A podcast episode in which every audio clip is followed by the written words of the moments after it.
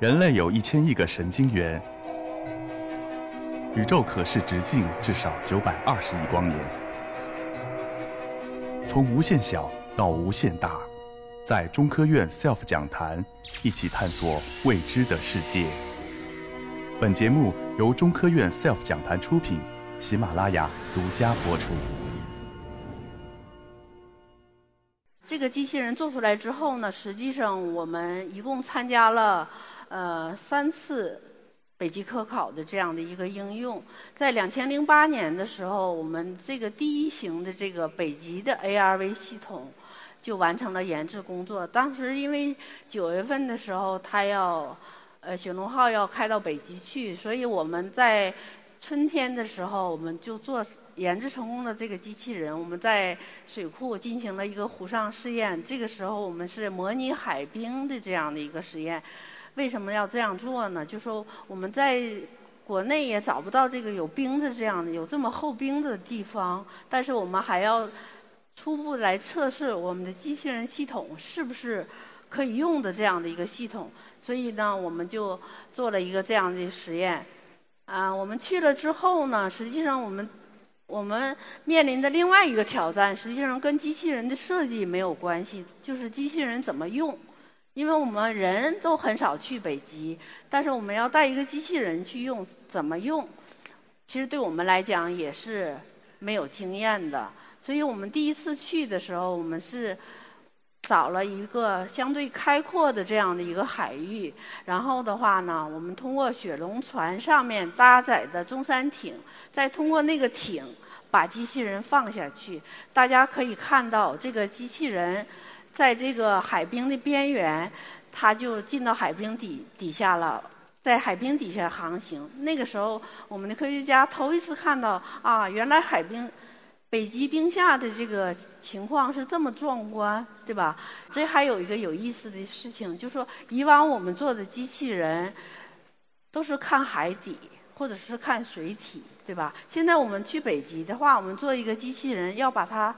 向上看，看海冰，海冰是在上面嘛，底下是水，对吧？我要向上看。这个时候呢，我们把传感器所有的设备观测的设备都向上安装，所以我们在机器人走过的时候，我们就可以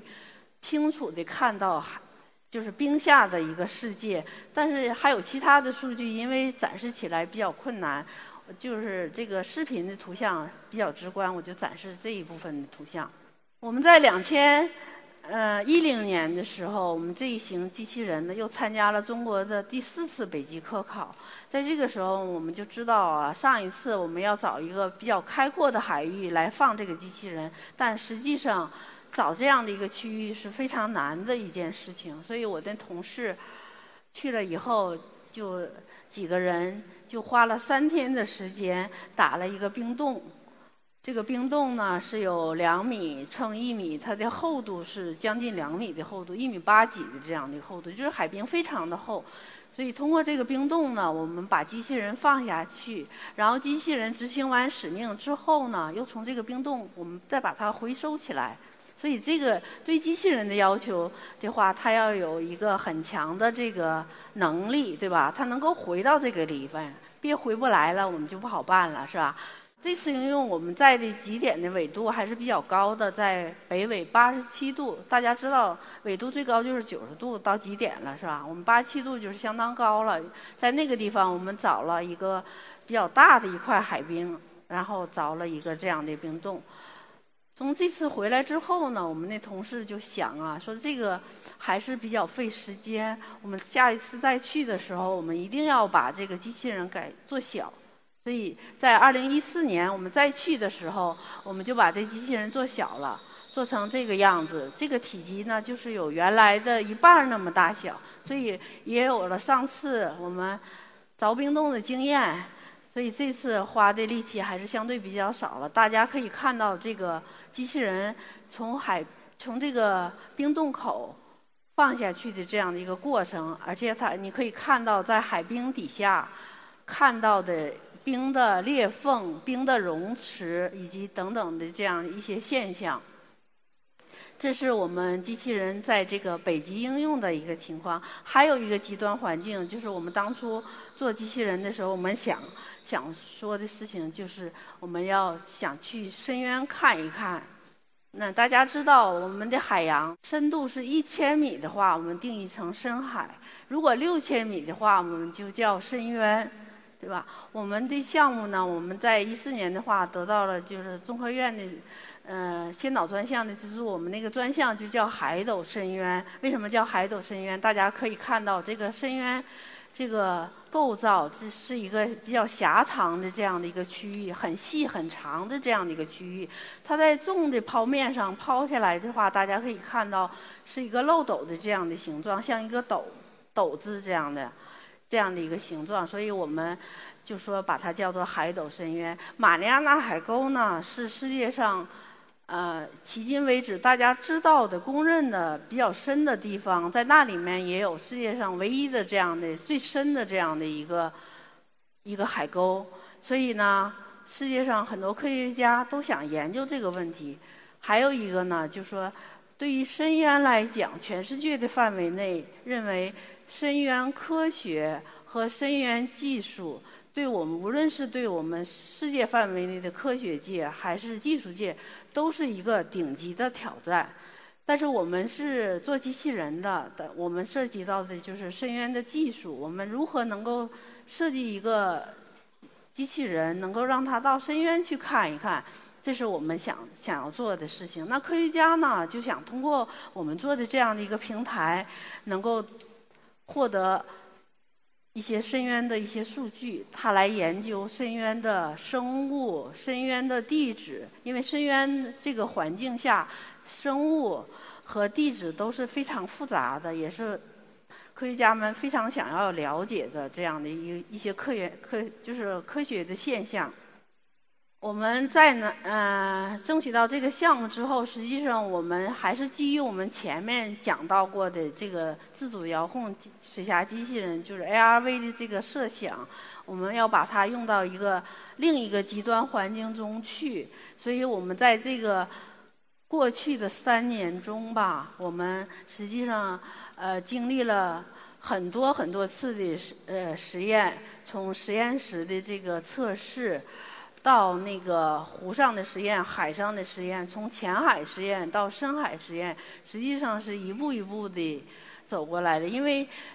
在这个深渊的环境下，其实我我刚才也讲，也没有完全讲出来，就是说深渊的环境下，对于我们做水下机器人来讲，它是有一个挑战的，或者是有一个难点的问题。一个呢就是。呃，极深，因为它是世界上最深的地方。极深的话呢，就是我们的机器人要能够耐得住这样的一个水压。还有一个呢，就是比较黑暗的一个地方，因为它深嘛，水下就比较黑暗。你如果真正到了水下，你看到的就会是一个黑白的世界，不是一个彩色的世界。然后还有一个呢，就是跟我们可能呃相关性比较小，就是寡营养，就是在那个底下。营养成分很少，就所以生物就相对来讲比较少。但前两个问题呢，就是跟我们研究水下机器人是相关的，所以我们在这个更深的机器人上，实际上我们做的更多的工作就是怎么样能够实现大的压力下机器人还能在水下生存。大家可能知道这个呃一百兆帕，假如说一万米的话是一百兆帕的大气压，这是一个什么的概念呢？就是一个平方厘米上面要有一吨的压力。这一个平方厘米是有多大？就大家拇指指甲盖那么大吧？你想一想，你指甲盖那么大的话，能有呃一吨的这样的压力。任何东西到达这个地方都会压成饼，是吧？所以我们研制机器人的话，最主要的就是想解决它它的耐压问题，如何能够保证它从水面下潜到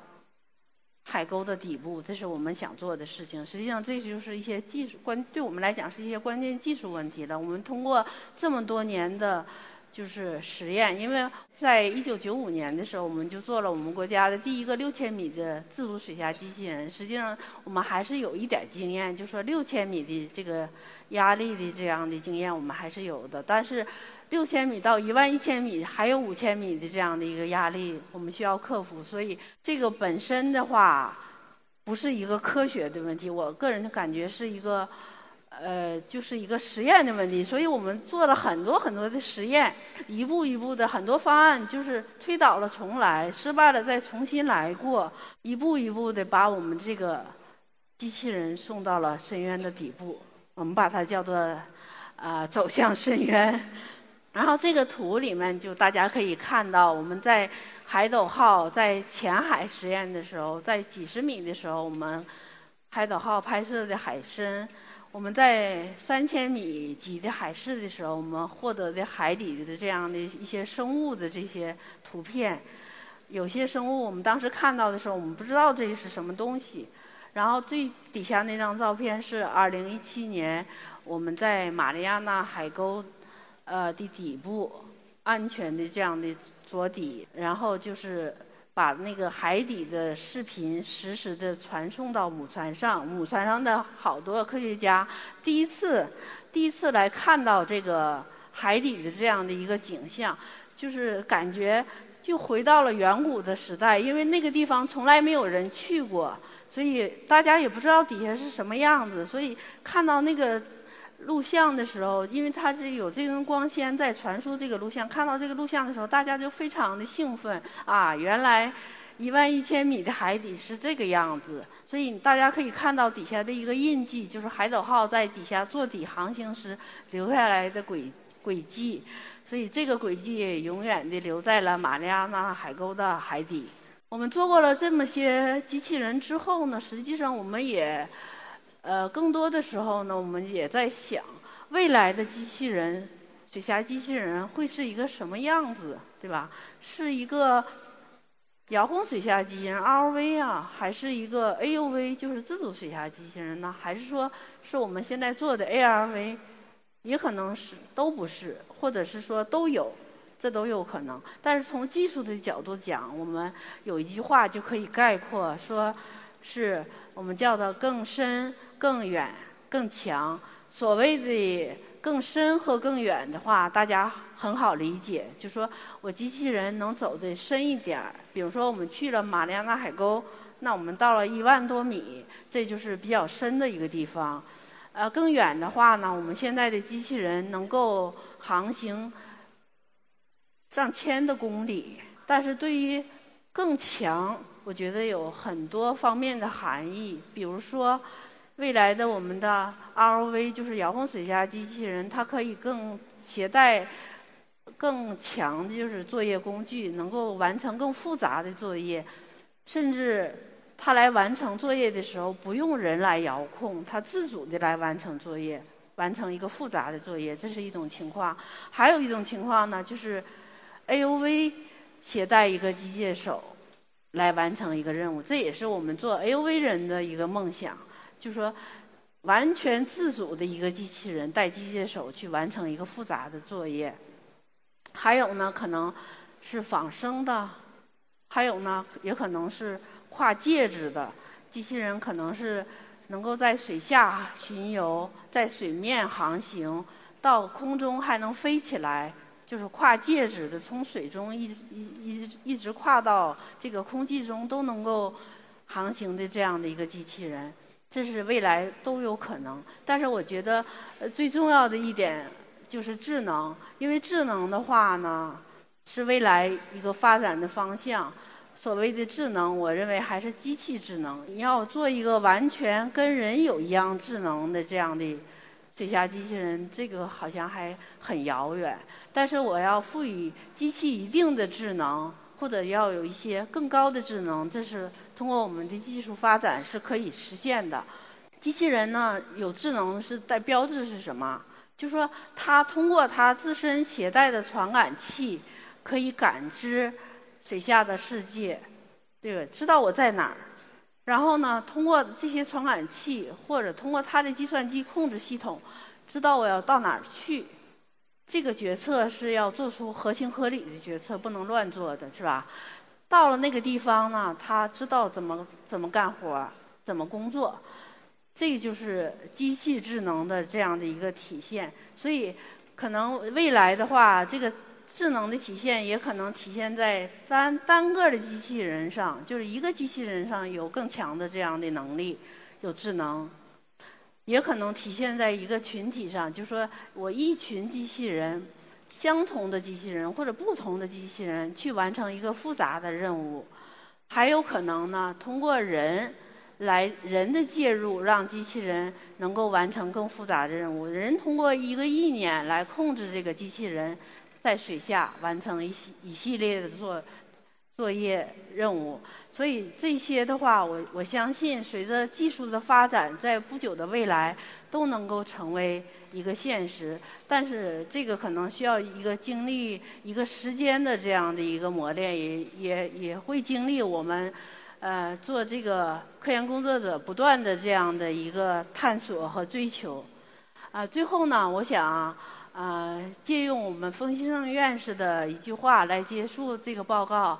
呃，我们在一个文章中曾经写过，就说人类源自于海洋，但是人类已经无法回到回回到故乡。呃，我们想借助这个机器人，最终能够实现我们的回故乡的这样的一个之梦。我的报告就这些，谢谢大家。